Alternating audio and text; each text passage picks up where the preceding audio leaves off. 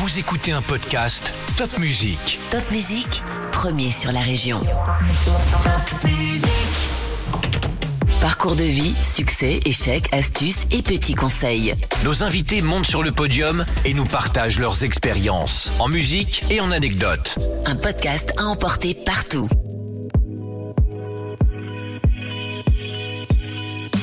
Je me disais, faut surtout bien travailler à l'école pour s'échapper de, ce milieu. Quand je prenais un couteau en main, ma mère hurlait et disait T'es tellement maladroite, repose-le.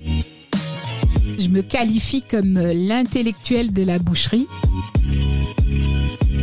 Même si j'ai employé des chemins de traverse, à un moment donné, j'ai pris le train en marche, je suis montée dans le wagon quand il, quand il s'est arrêté devant moi. Et ça, à un moment donné, il faut le faire.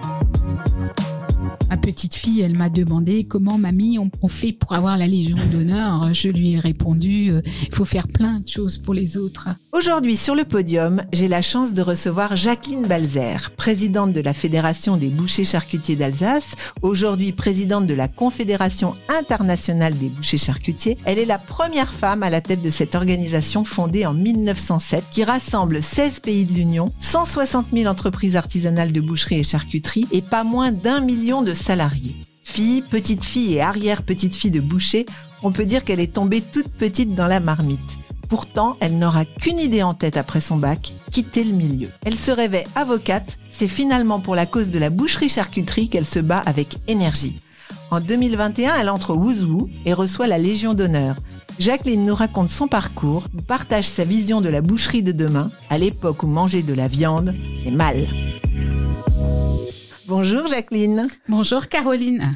Alors racontez-nous un petit peu ce parcours euh, fantastique puisque en dehors de tout ça, vous étiez également présidente des femmes chefs d'entreprise du Barin, c'est ça? Oui, parce que malgré tout, euh, même si je suis dans un milieu d'hommes, évidemment, beaucoup plus masculin que, que féminin, j'ai en moi la cause des femmes pour euh, une meilleure égalité euh, et des parcours qui peuvent être les mêmes que les hommes. Pourquoi vous en avez souffert en étant plus jeune dans un milieu comme ça aussi masculin?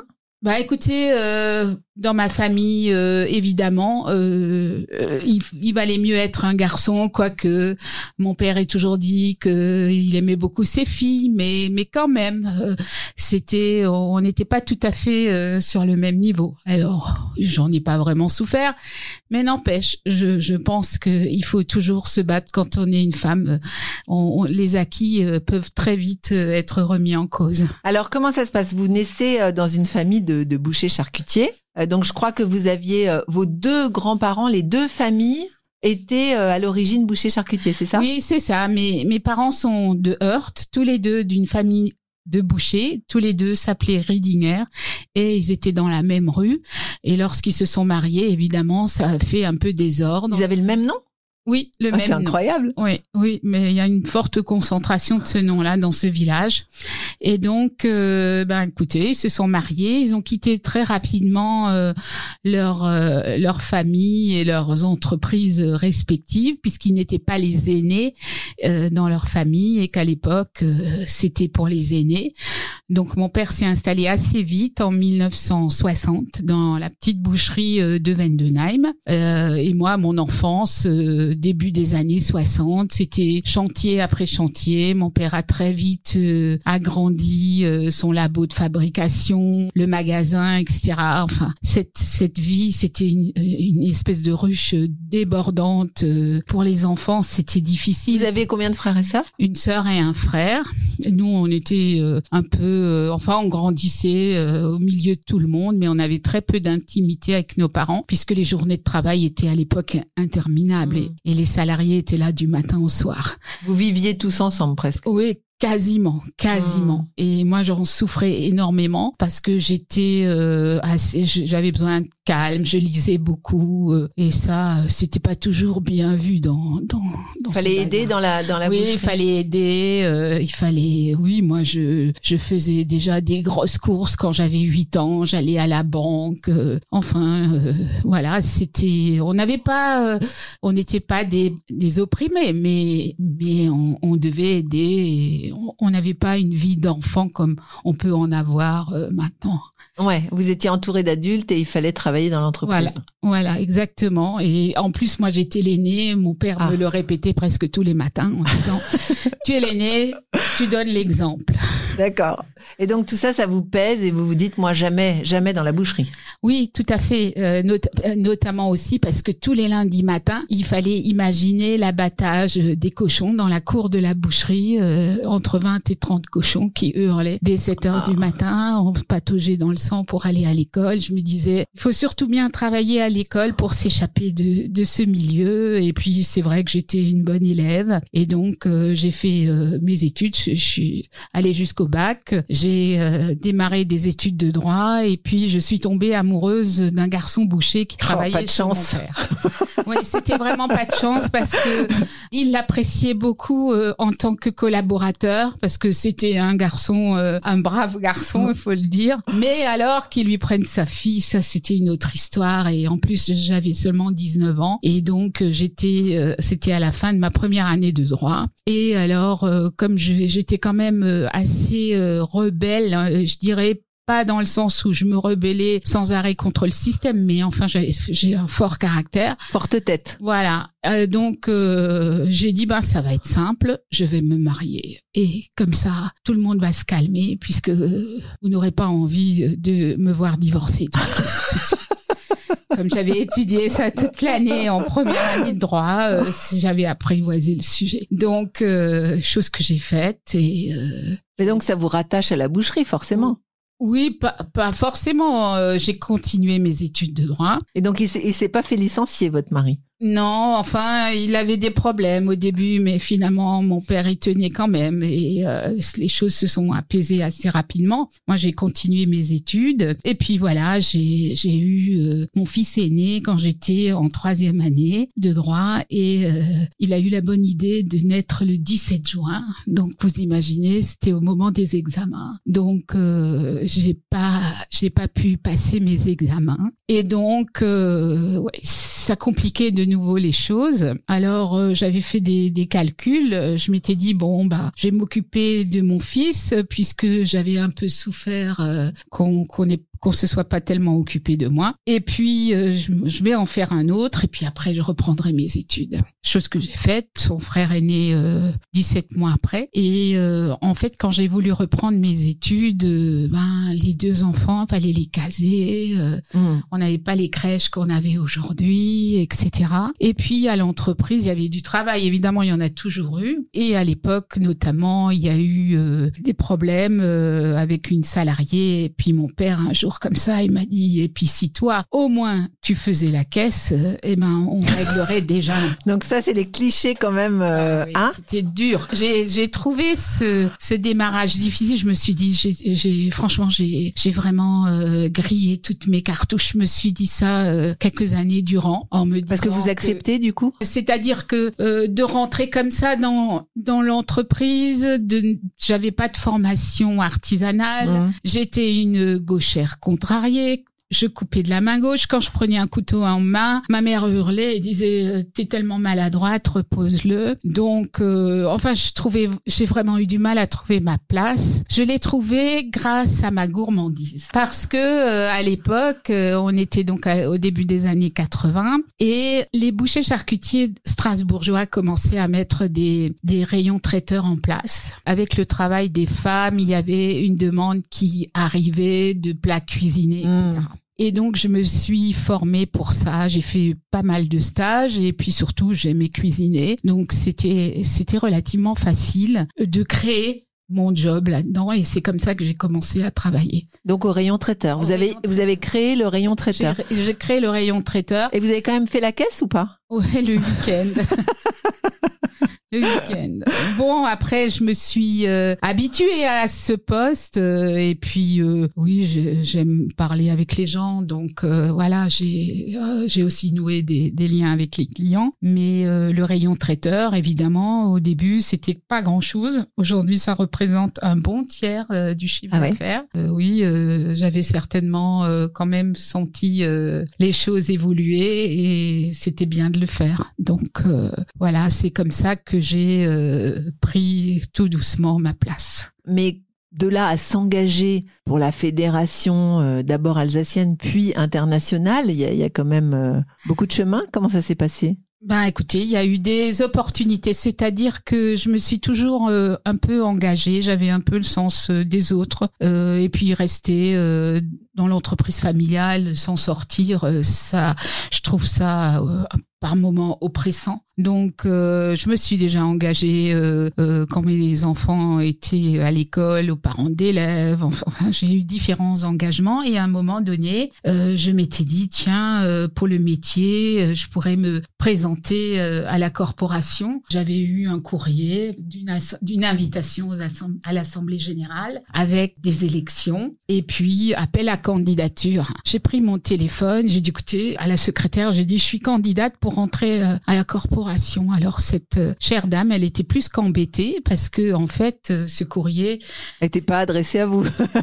si, si, si, il était adressé, mais, mais je veux dire, les, les, les choses étaient déjà calées parce que euh, c'était juste administratif, quoi. Ah, ok. Quand même, les, les gens se cooptaient dans les entre eux, ouais, ouais. Et à l'époque, c'était, en fait, on commençait, on, on, est en 2001, on commençait à parler de parité. Enfin, on en était loin mais quand même. Et donc euh, de prendre une femme, euh, enfin, en tout cas, il, il, voulait pas refuser euh, cette candidature. donc je suis rentrée comme ça à la corporation. Et vous étiez la seule femme alors? Non, il y en avait une autre. Il y en avait deux autres, deux autres déjà. Et puis quand je suis arrivée à la première réunion, j'avais une demi-heure d'avance. Tellement, tellement j'étais stressée à l'idée de, de me présenter. Mais bon, j'ai un peu appliqué la même recette que chez moi dans l'entreprise, c'est-à-dire que je me suis dit faut bosser, faut donner, euh, faut proposer, et puis peut-être qu'un jour euh, j'aurai un petit peu de, enfin pas de reconnaissance, mais au moins que je pèserait un tout petit peu dans, dans l'organisation. Et donc, euh, c'est comme ça que j'ai été euh, huit ans juste membre du, du comité de la corporation. Et donc, qu'est-ce qu'on fait euh, dans, dans ce comité? Ben, On se réunit une fois par mois, on a un ordre du jour, comme dans toute association. Il y a, on parle formation, on parle communication. Et c'est là d'ailleurs que j'ai réussi à, à faire évoluer un tout petit peu les choses, puisque la communication entre boucher masculin euh, enfin, c'était vraiment pas grand-chose. Hein. Alors qu'il fallait quand même commencer à se rendre plus visible, à se rendre plus attractif, plus moderne, etc. Donc euh, ça, ça a plutôt plu. Et puis en 2009, euh, il s'agissait de changer de président. Et euh, il y a trois collègues qui sont venus me voir et puis qui m'ont dit bah tiens euh, on te verrait bien présidente. alors j'ai ah bon oui oui oui tu, tu as fait ceci cela. Donc vous aviez déjà bien marqué les esprits. Voilà je pense un peu quoi. Et donc j'ai dit bon ok moi je veux bien me lancer dans les élections mais il faudra me soutenir. J'ai dit parce que une femme comme ça elle n'arrive pas euh, enfin sans soutien euh, masculin, puisqu'il faut se présenter devant une assemblée générale, tout le monde ne vous connaît pas forcément. Et donc euh, j'ai dit, mais vous me lâchez pas. Hein.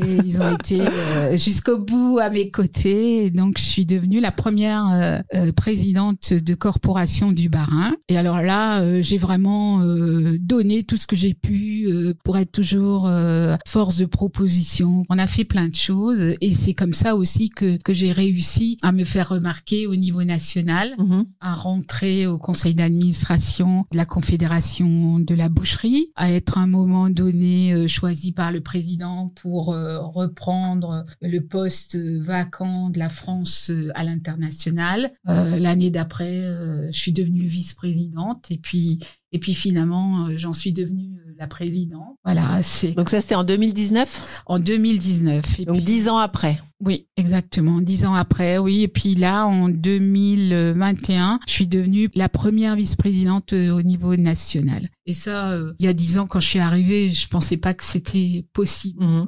Et mais alors, euh, pendant ce temps, vous développez aussi votre votre entreprise. Oui, parce que c'est vrai qu'en 2007, bon, nous, on a toujours eu deux deux boucheries, l'une à Vendenheim, l'autre à Mundelsheim. On avait aussi une activité de gros. On vendait de la charcuterie à des collègues qui avaient des plus petites euh, structures ou à des petites épiceries, des marchés euh, qu'on a perdus au fil du temps parce que euh, les gens prenaient la retraite, etc. Et donc, à un moment donné, on a senti que il fallait qu'on rajoute un point de vente pour vraiment optimiser notre outil de production. Et donc, euh, j'ai commencé à chercher à droite, à gauche, et l'opportunité s'est présentée pour acheter le, le fonds euh, de la boucherie de la Vanzeno, 2007. Donc, c'était juste avant que je prenne mes fonctions en 2009. C'est vrai que c'était des, des années vraiment, euh, je dirais, intenses. Et pendant ce temps, votre mari, alors, il était toujours, lui, dans, dans les magasins? Oui, lui, il, il m'a beaucoup soutenu. Je dois dire qu'il a toujours été euh, derrière moi. Il a jamais envié euh, la place que j'ai tout d'un coup mmh. prise aussi dans l'entreprise, mais il a vraiment été d'un grand soutien. Bon, il a eu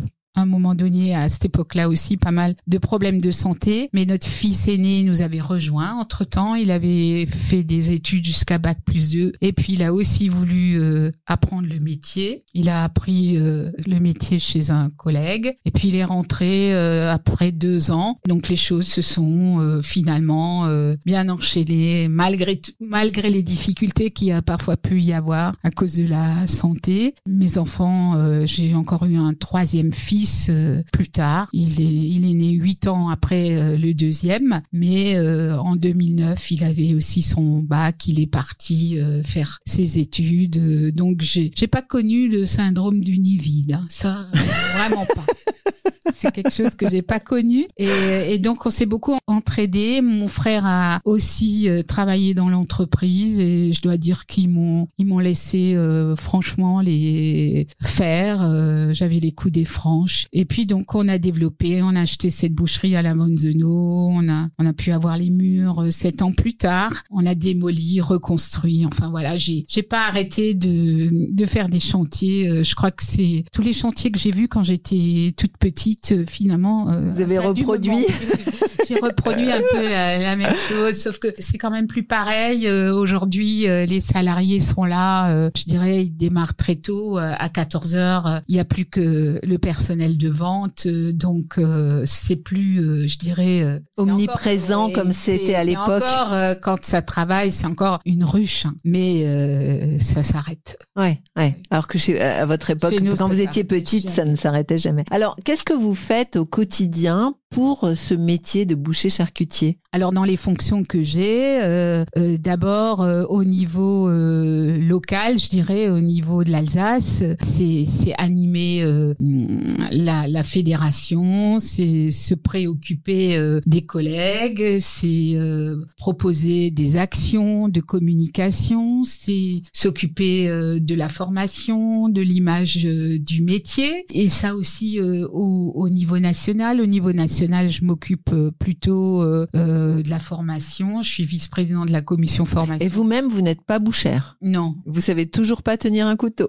Si, mais je saurais pas désosser une cuisse de bœuf. Par contre, je suis vraiment, je dirais, allez, je me qualifie comme l'intellectuel de la boucherie parce que évidemment quand j'ai eu des des fonctions, euh, j'ai dû traiter des problèmes que que je connaissais pas forcément assez bien. Par exemple, euh, les relations euh, avec les éleveurs, toutes ces questions maintenant sociétales. Et du coup mes études m'ont beaucoup servi parce que je sais travailler les dossiers, enfin je les je les connais bien, je sais emmagasiner. Lorsque vous êtes étudiant, vous apprenez à analyser un document, à, à le synthétiser à, retenir l'essentiel. Euh, et ça, euh, je me suis beaucoup documentée. Euh, aujourd'hui, je connais la filière. Mmh. Oui, donc vos études de droit vous ont vous ont aidé pour pour justement pallier au, peut-être au manque de connaissances techniques de la de l'univers de la boucherie? C'est ça, oui. Oui, c'est important parce que on est quand même une organisation professionnelle, c'est l'interlocuteur direct des pouvoirs publics. Donc euh, il, il, faut il faut connaître euh, euh, la filière. Alors et pour et puis savoir parler avec des gens parfois qui sont pas du métier, non? Exactement, oui. Et là et, expliquer mm. expliquer les choses. Et, et par exemple dans mon, dans mon mandat de présidente internationale, cette organisation, elle fait surtout du lobbying auprès de la Commission européenne avec une veille réglementaire pour que tous les textes qui sont pris par la Commission soient toujours appliqués dans la boucherie euh, artisanale. Parce qu'il y a des très forts lobbies de l'industrie qui a beaucoup moins de mal que les artisans à appliquer une certaine réglementation qui protège pas forcément des scandales alimentaires parce qu'il y a d'autres choses qui sont moins vertueuses que dans l'artisanat. Mais euh, il faut toujours expliquer qu'un artisan, ça reste un artisan et qu'on peut pas le, je dirais, euh, toute sa créativité et, tout, tout son attachement au métier, à la chaîne de valeur, on, on peut pas tuer ça avec une réglementation qui est, qui est pas adapté à, à, son entreprise. Donc ça, vous veillez à ça. Donc, ça, c'est important. Oui, donc ça, on, on est toujours à, à surveiller euh, les textes et, et, à expliquer, à dire attendez, nous, euh, euh, le risque n'est pas le même dans l'artisanat. Vous avez un exemple concret? Oui, par exemple pour l'étiquetage, il y a eu toute, c'était un très très long dossier. Et à un moment donné, la commission aurait voulu que nous, on fasse aussi un étiquetage du produit en vrac. La, de la charcuterie qui est dans l'étal et qui n'est pas préemballée. D'accord. Et, et qu'on mette une grande étiquette avec toute sa composition, notamment avec les allergènes. Et à un moment donné, on a réussi à avoir, euh, par exemple, on a un registre pour les allergènes à disposition de nos clients et on est aussi là capable de leur dire, les expli leur expliquer, de leur expliquer mmh. oralement euh, pour ceux qui qui, qui ont un risque, euh, c'est pas la majorité. Donc euh, ça s'est bien passé, et voilà. D'accord. Donc il y a énormément de lois alors qui sortent tout le temps. Euh... Des, des, des, directives, des textes. Alors il y a le texte européen. Après chaque pays le, le décline euh, différemment. Hein, euh, enfin différemment à un niveau. oui oui. la ouais. France parfois elle rajoute encore. Ah oui. Nous on est encore plus dur oui. que. Ouais. ouais parfois. Ah oui. Parfois, oui. Ça a tendance maintenant quand même, on s'en est rendu compte, mais il y a une époque où euh, la France rajoutait encore de la réglementation hein, à la réglementation européenne. Et pourquoi? Ben, Pour se protéger, je pense surtout, euh, bon, euh, protéger le consommateur, oui, mais surtout aussi ouvrir le parapluie. Ouais. ouais. Plus que plus que dans d'autres pays. Plus que dans d'autres pays, oui. Et alors, euh, on consomme beaucoup de viande en France? On en consomme moins que euh, la recommandation. Ah oui? Oui. C'est-à-dire? Ben, c'est-à-dire, euh, on est en dessous de, de la recommandation euh, hebdomadaire. D'accord. Ouais. Et donc ça, ça a changé euh, au fil des années, non? Je veux dire parce que je disais tout à l'heure, euh, consommer de la viande c'est mal, mais mais aujourd'hui on entend ben que c'est pas forcément bon pour la santé, qu'en plus c'est mauvais pour la planète, euh, etc. Qu'est-ce que vous en pensez vous?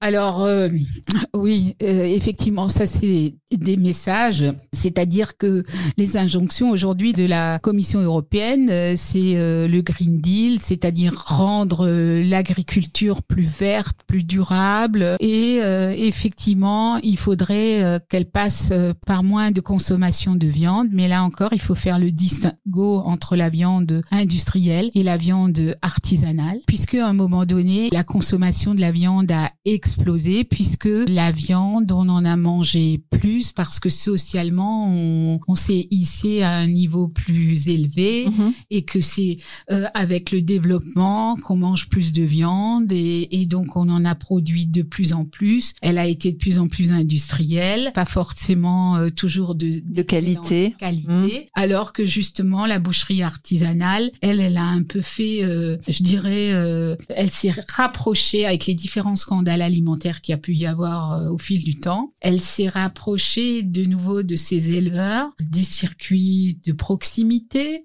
de la mise en valeur euh, des petits élevages, notamment en France, beaucoup plus qu'ailleurs encore puisqu'en France, euh, on a la, la, plus grande variété de races de viande, bovine notamment. Et nous, on est plutôt pour dire mangeons moins mais mieux. Ouais. Donc on est on est un peu à la croisée euh, des chemins maintenant. Euh, je dirais que il faut pas encore en manger encore euh, encore moins. Enfin, on peut, mais mais la viande, ça fait partie de l'équilibre nutritionnel.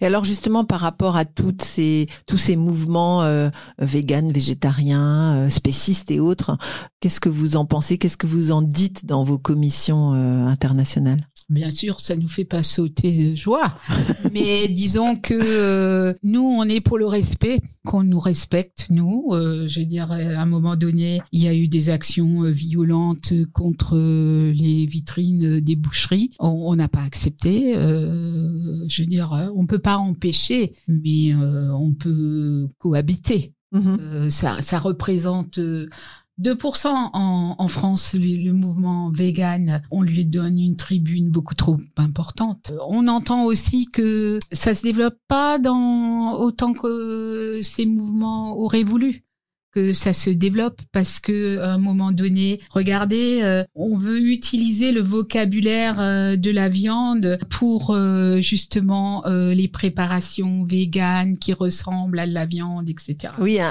un steak de tofu. Voilà. pourquoi, pourquoi on a besoin de ça Pourquoi on a besoin de l'appeler steak, c'est ça? On peut l'appeler galette ou je ne sais quoi ou préparation. Ou... On comprend pas. Et puis surtout, ce qu'il y a, c'est que lorsque vous, vous regardez la composition justement de toutes ces préparations qui doivent ressembler à de la viande, avoir le goût de la viande, donner euh, l'impression de manger de la viande, c'est des produits qui sont ultra transformés.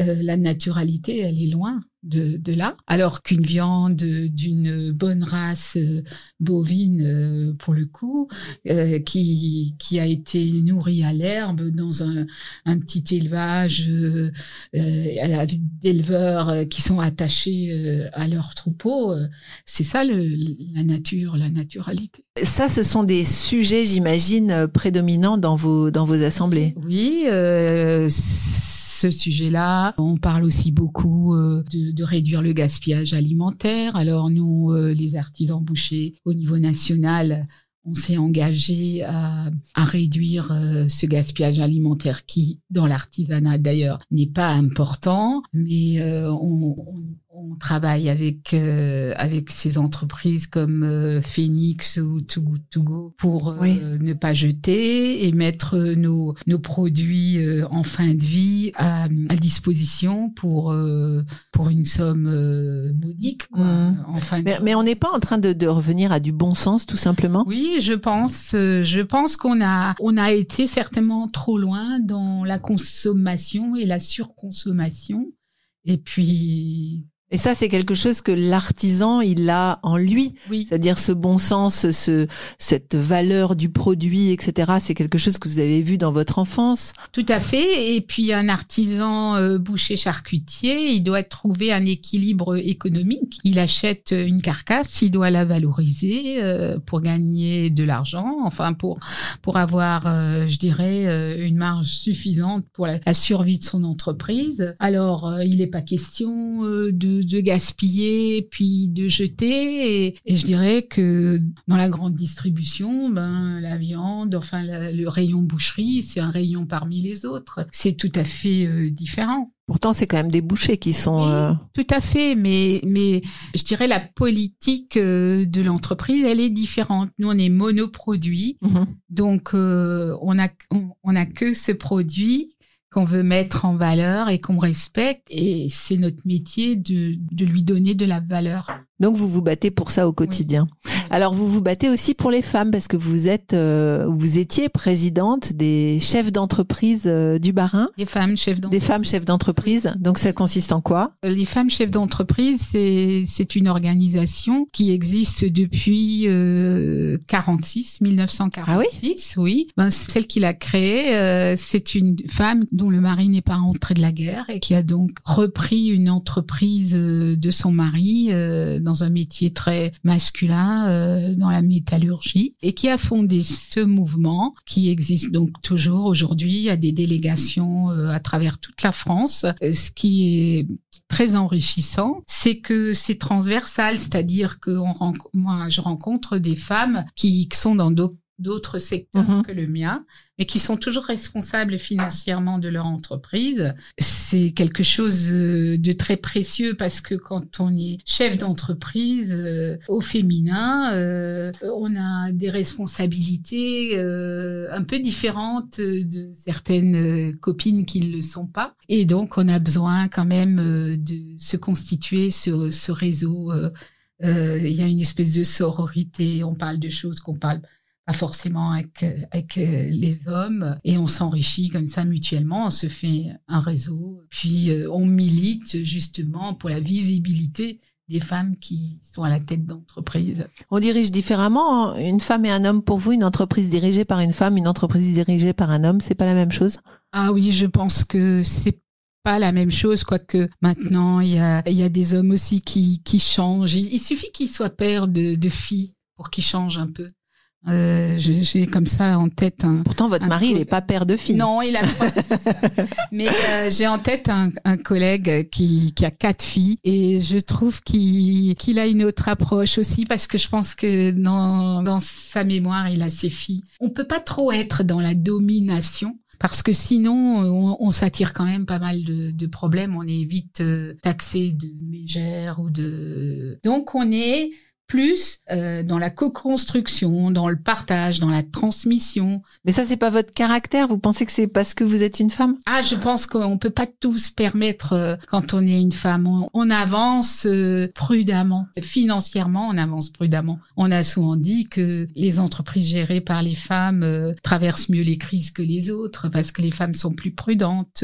Les banquiers leur font d'ailleurs au départ moins moins confiance. Des copines, femmes chefs d'entreprise euh, qui ont eu des difficultés à décrocher un prêt parce qu'elles étaient femmes euh, du style le banquier leur demandait et vos enfants qui est-ce qui va s'en occuper? Alors justement, comment on fait pour être femme chef d'entreprise et, et avoir trois enfants et vouloir s'en occuper puisque vous en aviez souffert vous étant petite? Les deux aînés, je dois dire que j'étais très jeune. Ma place dans l'entreprise était encore euh, Petite. petite, hein, microscopique. Bah oui, vous étiez à la caisse. donc, donc, euh, j'ai eu la chance de pouvoir quand même euh, m'en occuper euh, mieux. Enfin, je pense pas mal. Je pense que si jamais mes, mes deux aînés écoutent, ils seront d'accord. Et puis le, le petit dernier, ma foi, je sais qu'un jour il m'a il m'a dit, euh, maman, ce serait tellement bien si on pouvait te cloner. Euh, Il y en a une qui resterait chez moi et l'autre irait à la boucherie. Oui, c'est vrai, mais il était seul. euh, Peut-être que j'ai eu un peu moins de temps euh, pour lui, mais bon, j'avais 30 ans quand il est né. euh, je veux dire, euh, à 45 ans, moi, j'étais quasiment euh, libre de mes euh, grosses obligations de mère euh, coincée par les enfants. Mhm. Mais c'est quand même, euh, c'est étonnant parce que en tant que femme, finalement, vous vous avez quand même ce poids, cette culpabilité peut-être en plus. Est-ce qu'un homme, il se préoccupe de savoir s'il est proche de ses enfants? Ou est-ce que ça change? Je pense que c'est en train de changer. Moi, j'ai mon fils aîné qui a trois enfants, qui essaye de s'en occuper euh, le plus possible. Sa femme euh, est très occupée professionnellement, donc euh, c'est une partie d'équilibrisme. Et d'ailleurs, on l'aide beaucoup, et notamment son père l'aide beaucoup. Donc, vous voyez, c'est pas figé. Mais oui, je pense que mon père, il nous aimait beaucoup, mais n'empêche, c'était d'abord son travail, ses loisirs. Après, voilà, à nous,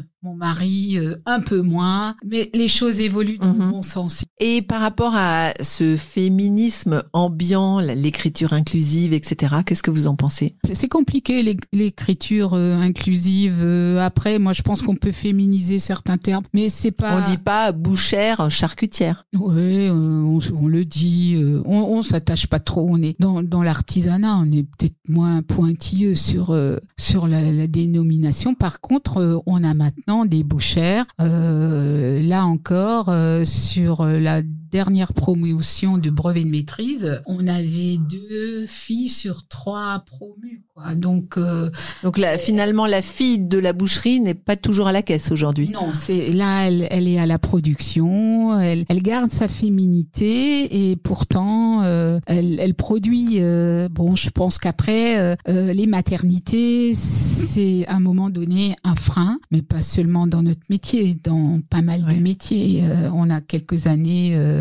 de battement. mais je pense toujours à, Angela Merkel que j'ai rencontrée euh, il y a euh, huit ans, je pense, euh, lors d'un congrès mondial de femmes chefs d'entreprise qui avait lieu à Berlin. Et pourtant, elle n'avait pas d'enfants, mais elle disait qu'il fallait faire quelque chose pour les femmes et que le fait d'être un peu en stand-by de leur travail, de leur métier à cause des maternités ne devait pas être pénalisé parce que lorsqu'elles reviennent au travail, elles auront appris tellement de choses en devant improviser avec euh, des enfants pas toujours euh, faciles, euh, notamment quand ils sont tout petits, des choses imprévisibles qui arrivent et, et, qu'il faut gérer et qu'elles apprennent plein de choses pendant ce temps-là et qu'elles sont elles, sont mieux armées. Et, je l'ai souvent constaté avec notamment mes collaboratrices quand parfois elles m'annoncent une maternité à un moment où ça m'arrange pas forcément, j'aurais tendance à pester et à me dire comment je vais la remplacer.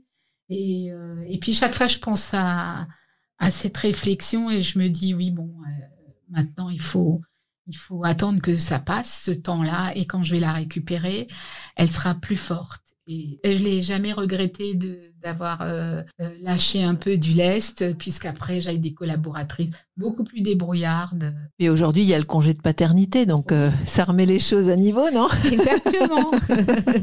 de temps euh, oui, mon, mon fils me dit, je vais avoir un congé de paternité là gérer. Ah oui, mais il est quand même moins long qu'un congé de maternité. c'est clair, c'est clair. Donc bah, justement, par rapport aux autres pays, par rapport aux autres lois, etc., comment vous avez le sentiment que la boucherie va évoluer euh, dans les années à venir? Euh, Moi, j'espère qu'elle va se raccrocher à ses fondamentaux, qu'elle va pas perdre. À ses racines. Oui, qu'elle va pas perdre son âme. Euh, c'est ça le danger? je, Oui, enfin pas tellement en France, Dieu merci, je dirais, parce qu'on est quand même le pays de la gastronomie et toutes ces injonctions végétales. alors je dis je dis pas il faut, euh, je dirais plutôt, nous on dit euh, soyons flexitariens, mangeons des légumes, mais accompagnés de viande. Mais je dirais que euh, on est moins menacé par toutes toutes ces dérives que certains autres pays, notamment germaniques. En, en Allemagne, on a 11% de, de véganes, végétariens. Ah oui, contre 2% chez nous? Oui, et certains collègues allemands seraient tentés de rajouter des, des rayons végétariens, véganes. Ah dans dans le dans la boucherie. Dans, leur boucherie pour pas perdre des parts de marché. Euh, moi, je suis opposée à ça. Je me dis, cultivons euh, les les bonnes choses, les bonnes viandes. Euh, il faut se positionner, euh, bien se positionner et, et, pas vendre son âme. Mais alors ça, c'est aussi une question d'éducation. On parle à l'école euh, de cantine végétarienne, etc. Qu'est-ce que vous dites là-dessus? Alors là, moi, je suis absolument pas d'accord. Il faut laisser le choix. Qu'on mette une journée un repas sans viande, oui, mais des, des, des cantines seulement euh, végétarienne, euh, bah non. C'est, je crois que c'est à Grenoble qu'on a essayé de faire ça, et puis les parents à, à 85% étaient tous contre. donc, à un moment donné, on ne peut pas forcer les choses parce que la viande, elle fait partie du régime alimentaire depuis la nuit des temps. Est-ce qu'on doit se réinventer? Comment, comment la boucherie-charcuterie doit éventuellement évoluer? Ben, c'est-à-dire qu'elle doit effectivement euh, vraiment s'attacher à des approvisionnements vertueux, cultiver la transparence. Et le dire aux clients. Et le dire aux clients, euh, la traçabilité très vertueuse, un bon produit artisanal, euh, le plus naturel possible. Et ça, la plupart de, de nos collègues en ont conscience. Et ils sont attachés. Après, on, cuisine beaucoup aussi parce que les, modes de vie ont, changé, euh, les femmes travaillent, euh, euh le temps consacré à préparer des repas est, de plus en plus raccourci. Donc là aussi, cuisiner sainement, proposer des bons donc proposer plus de plats cuisinés aussi dans les dans les magasins? Oui, bon, c'est déjà le cas. Mmh. C'est déjà le cas, mais euh, c'est très apprécié, c'est attendu. Ça permet aussi, par exemple, à, toute cette génération de seniors de se maintenir euh, plus longtemps euh, à la maison. Mais euh, les jeunes bouchers que vous voyez arriver sur le marché, il y a des idées nouvelles, il y a des, il y a des ambitions différentes? Comment vous les voyez? Ah, je, Ils se positionnent vraiment, effectivement, comme très attachés, je dirais, aux produits bruts. Qui, qui d'ailleurs se nomment, enfin, se donnent euh, un nom euh, euh, beaucoup plus prestigieux encore que Boucher basique quoi. Il s'appelle comment alors? Alors, euh, ils se disent euh, cavistes. Euh, ah oui Ah oui Oui, oui. Cavistes en boucherie. ah oui, parce qu'il y a les caves de maturation. Les caves de maturation, ouais. Et ces modèles plaisent avec une proximité, avec un travail de la viande devant le client, avec des, des, labos qui sont ouverts, qu'on peut voir depuis les boutiques. Il y a des, il y a des concepts avec de la viande qu'on peut choisir et manger sur place euh, il y a beaucoup de, boucheries, euh, restaurants. Euh. Ils se disent aussi en, Allemagne, par exemple, il y a toute une confrérie comme ça de sommeliers de la viande. Ah ouais. D'accord. Oui, parce que la viande, elle, en prenant de l'âge, c'est ça, elle. Oui, elle se bonifie. Oui. Et alors justement par rapport aux autres pays, là vous citiez l'Allemagne, mais il y a d'autres pays comme ça où, il y a des, exemples à suivre? Il y a des il y a des choses qui bougent partout et c'est toujours pour aller plus vers euh, le naturel. Euh, donc retour aux sources. Retour aux sources, oui. Et donc vous, alors euh, votre fils reprend le flambeau? L'avenir est... oui, l'aîné le plus jeune. Alors l'aîné, il est charcutier. Comme son père l'a été, c'est lui qui, qui élabore les recettes et, et qui produit avec son équipe. Le numéro 3, donc le plus jeune, il a fait des études euh, d'ingénieur euh, agronome. Il a travaillé dans la filière porcine pendant six ans dans le Nord. Et puis il, est rentré, il avait 30 ans quand il est rentré dans l'entreprise. Je lui avais laissé le temps jusqu'à ses 30 ans. Il avait toujours, euh, il avait un œil comme ça sur l'entreprise, et, mais sans savoir vraiment. Je lui ai dit, euh, à 30 ans, il faut se décider, euh, euh, voilà. Et donc, il a attendu. Donc, il avait l'ultimatum quand même. Un peu, oui, parce que euh, à un moment donné, il faut se lancer. Ah ben, on dirait votre père un peu, non? Oui, Et puis il faut prendre le train en marche. Moi, je, pense que j'ai quand même, euh, même si j'ai employé des chemins de traverse, euh, à un moment donné, j'ai pris le train en marche. Je suis montée dans le wagon quand il quand il s'est arrêté devant moi. Et ça, à un moment donné, il faut le faire. Et je pense que même si le début était, euh, je dirais, un peu désordonné, à un moment donné, je me suis mis en ordre de marche. Donc là aussi, je... Et là, vous vous êtes engagé euh, corps et âme, on va dire. C'est ça. Et puis mon fils, lui, alors il est très, euh, alors il a fait une formation de boucher à l'école de boucherie à Paris. Lui, il est très très proche des éleveurs. Au moins une fois par semaine, il fait le tour des fermes à l'ancienne comme pouvait le faire mon père, et il va choisir euh, les bêtes qu'il va acheter sur pied, faire abattre, et donc euh, c'est le circuit le plus court euh, possible. Mm-hmm. Et ça, à un moment donné, je dirais à la fin des années, enfin l'abattage dans, la, dans dans les boucheries, ça s'est arrêté en 1969. Après ça, il y a eu beaucoup de transactions par téléphone avec des intermédiaires. Et donc, on a un peu perdu euh, la relation avec euh, les éleveurs. Et ça, c'était certainement pas bien. Et puis, les scandales euh, alimentaires, notamment la crise de la vache folle qui a quand même failli nous faire disparaître parce que les pouvoirs publics avaient tellement peur de cette maladie. on avait prévu des milliers de morts alors que finalement, elle a, été quand même... on a vite. Hein.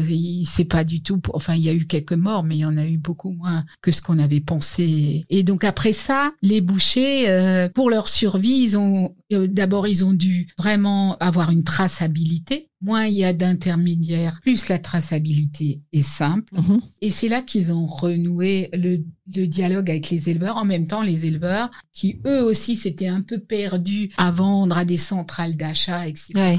Je veux dire, les, les deux euh, les deux familles se sont de nouveau rencontrées pour le bien d'ailleurs euh, de la filière et des consommateurs. C'est pas facile d'acheter sur pied, mais ceux qui savent le faire, ils savent aussi euh, dire qu'un animal n'est pas tout à fait fini, euh, qu'il manque encore quelques kilos, qu'il faudrait enfin les, nourrir encore un peu, etc.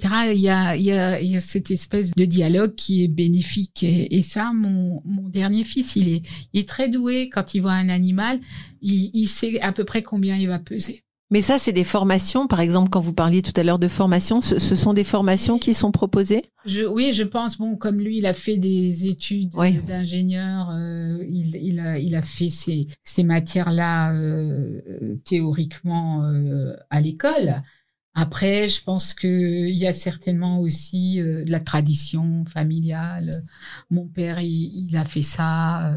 Mon, mon mari aussi, et il, a, il aime ça. Je veux Mmh. dire, euh, après le boulot, aller dans les fermes, euh, il adore. Mais ça, vous poussez alors les jeunes? Co- Comment ça se passe au niveau de la formation des jeunes justement? Est-ce que ça change? Est-ce que c'est Est-ce qu'on fait plus attention à ce qu'on on revienne à des valeurs euh, Ah oui, oui. authentiques euh, Oui, oui, ça, on, le, on leur explique. euh, Et je pense aussi que le discours ambiant, il, il va dans, dans ce sens-là. Donc là, vous faites en sorte qu'il y ait des campagnes de communication qui aillent dans ce sens. Vous sensibilisez vos, vos, vos artisans? Oui, et puis on a aussi une interprofession très forte. C'est quoi une interprofession? C'est-à-dire que ça, que ça regroupe euh, toutes les familles euh, de, de la filière. Les 13 familles de l'amont, de, de l'élevage, Donc l'éleveur? jusqu'à la distribution. D'accord. Tout le monde autour d'une table. Donc il y a qui en- entre l'éleveur et le distributeur? Ben, il y a, il y a le, par exemple, le chevillard. Il y a aussi l'industrie, la grande distribution, euh, les abattoirs. Mhm. euh, D'accord. il y a tout ce monde-là. Et puis, euh, on, en fait, cette interprofession, on l'alimente par euh, des taxes sur, euh, sur l'achat euh, des viandes. Tout, Mhm, mhm. tout le monde paye sa contribution. Et c'est vous qui, euh, vous êtes présidente de tout ça? Non, non, non, c'est pas moi. non, mais on, on fait partie, on a des représentants dans, dans cette interprofession. Et alors, vous avez été également, euh, vous avez reçu la Légion d'honneur. Comment ça s'est fait? Parce que ça, c'est une distinction assez fantastique. Oui, oui, c'est vrai. euh, ben, j'avais déjà eu, euh, j'ai eu assez rapidement euh, l'ordre du mérite en 2013. Et puis j'ai aussi eu euh, l'ordre du mérite agricole à un moment donné, quelques années plus tard, euh, à mon grand étonnement. Mais je pense que c'était certainement dû à mon À votre engagement, non? Oui, à être proactive pour rapprocher éleveurs et, et artisans bouchers. Et puis bon, la Légion d'honneur, euh, elle est arrivée, euh, oui, je sais pas comment, mais euh, je sais pas par qui. Aucune- Aucune des distinctions d'ailleurs, mais mais disons que euh, à un moment donné, euh, on vous dit voilà, vous avez euh, été proposé à une distinction. Est-ce que vous êtes d'accord de la recevoir? Alors on m'a pas dit que c'est la Légion d'honneur, mais mais comme j'avais déjà les deux autres. Oui, ça pouvait être que ça. Voilà, et puis euh, d'ailleurs quand c'est arrivé, euh, 14 juillet 2021, le matin au petit déjeuner, j'ai eu quelques messages très tôt déjà de félicitations et mon fils aîné était là par hasard. Et puis j'ai dit écoutez, je, je crois que j'ai eu la Légion d'honneur, j'ai des messages de félicitations et mon fils aîné il m'a dit euh, alors avant de de propager ça, tu ferais mieux de vérifier au journal officiel si c'est bien vrai et puis euh, voilà, euh, c'était C'était ça. Oui, c'est vrai que c'est, disons, C'est un honneur quand même. c'est un honneur et puis en même temps, c'est bien pour les femmes déjà, les femmes de, de mon métier, parce que les femmes ont toujours eu un, un rôle, je dirais, important, puisqu'elles étaient à l'étal. souvent, elles vendaient ce que les maris fabriquaient. Elles étaient Et- les ambassadrices en voilà, fait. hein. et puis elles n'avaient pas toujours la place qu'elles méritaient quand même euh, dans l'ombre de leur mari. Et puis euh, c'est bien pour l'artisanat parce que euh, ça fait pas tellement longtemps que la Légion d'honneur ou l'Ordre du mérite euh, sont attribués à des représentants de l'artisanat. Donc ça veut dire que quand même, ça n'est plus réservé à une élite et que le champ s'est élargi à, tous les métiers là où des, où des personnes s'engagent pour les autres. Mhm. Ma petite fille, elle m'a demandé comment mamie on, on fait pour avoir la Légion d'honneur? Je lui ai répondu, euh, il faut faire plein de choses pour les autres. Euh, C'est beau. Et votre papa doit être fier? Oui, oui, je pense qu'il est, qu'il est fier.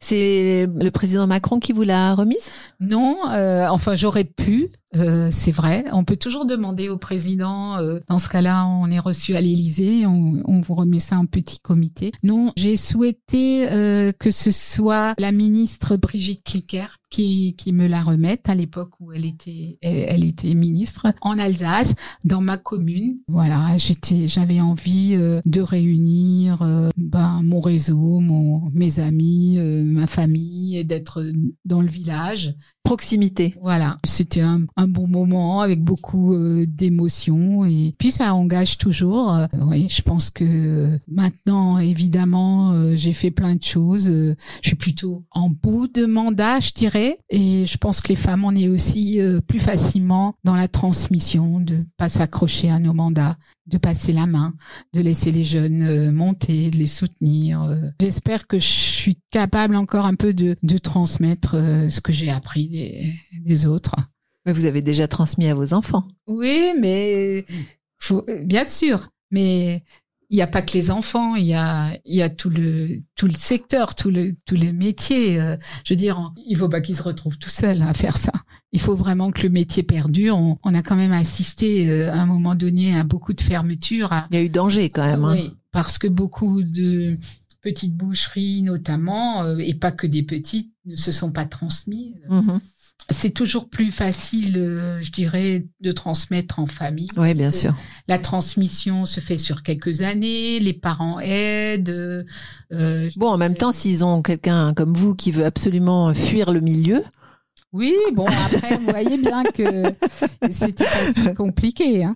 Mais je dirais que donner envie de, de, de faire le métier, euh, transmettre ce qu'on a reçu, euh, rester jeune dans la tête, euh, tout ça c'est important. Et je vois souvent, euh, notamment au niveau national, euh, des jeunes femmes qui viennent me voir euh, avec leurs petits, ou, et puis on discute. Et oui, cette espèce de sororité est importante parce que il y a des problèmes dont les hommes n'ont pas forcément conscience parce qu'ils les traitent pas. Et puis, euh, on se confie euh, entre femmes, euh, on s'aide, euh, on s'entraide. Tout ça pour que le métier perdure, euh, que, que ça passe d'une génération à l'autre le mieux possible. qu'est-ce qu'on donnerait comme conseil à un jeune qui veut se lancer, qui se dit euh, ben, moi je serai bouché Déjà, euh, il doit euh, se dire que bon, euh, il faut beaucoup travailler, ça c'est sûr. hein, il faut se retrousser les manches. Mais après, il a devant lui quand même, euh, je dirais, euh, plein d'opportunités. Parce qu'on est beaucoup moins nombreux. Faire une solide formation, croire en sa bonne étoile. D'ailleurs, on a eu des installations de jeunes. Ça, c'est plutôt bien. Euh, parce qu'à un moment donné, euh, très peu de jeunes créent, reprenez éventuellement, mais mais ne créez pas et d'y aller quoi et, et surtout de de croire en très fort euh, à son produit. Merci beaucoup. Alors, ce podcast s'appelle euh, Le Podium. Le Podium, aujourd'hui, euh, évidemment, vous êtes en haut du podium. Qui aimeriez-vous faire monter sur votre podium? Alors euh, j'aimerais bien faire monter une jeune femme évidemment qui qui est une une vigneronne talentueuse barinoise de, de Dallenheim et qui s'appelle Mélanie Pfister. Alors euh, Mélanie, euh, c'est justement une, une jeune femme que, que j'apprécie beaucoup, que j'ai fait entrer aux femmes chefs d'entreprise, qui elle-même a, a créé euh, l'association des divines euh, d'Alsace qui regroupe euh, toutes les femmes du vin, qu'elles soient vigneronnes, œnologues, cavistes. Et donc elle a déjà fait un très très beau parcours et elle fait de très très beaux vins. Elle a une grande modestie malgré tout, alors que elle pourrait un peu euh, se la jouer. et, euh, et voilà, c'est elle. D'accord. Bah alors on espère qu'on pourra l'accueillir prochainement sur ce podcast. Merci beaucoup, merci pour euh, pour votre témoignage, merci pour euh, tout ce que vous mettez dans votre métier et, on souhaite longue vie à ce métier. Est-ce que vous auriez une musique qui vous plaît particulièrement pour euh, pour terminer ce, ce podcast? Alors j'ai un chanteur que j'aime beaucoup qui s'appelle euh, Florent Pagny, Savoir aimer parce que je pense qu'il faut aimer les autres pour euh, pour justement euh, trouver l'énergie pour pour faire ce qu'on on peut faire pour les autres. C'est très beau. Merci merci beaucoup pour ce message. Merci Jacqueline. Savoir sourire à une inconnue qui passe, n'en garder aucune trace sinon celle du plaisir, savoir aimer, sans rien attendre en retour, ni égard ni grand amour, pas même l'espoir d'être aimé, mais savoir donner. Donner sans reprendre, ne rien faire qu'apprendre, apprendre à aimer Aimer sans attendre, aimer à tout prendre, apprendre à sourire. Rien que pour le geste, sans vouloir le reste, et apprendre à vivre, s'en aller. Parcours de vie, succès, échecs, astuces et petits conseils. Nos invités montent sur le podium et nous partagent leurs expériences en musique et en anecdotes. Un podcast à emporter partout.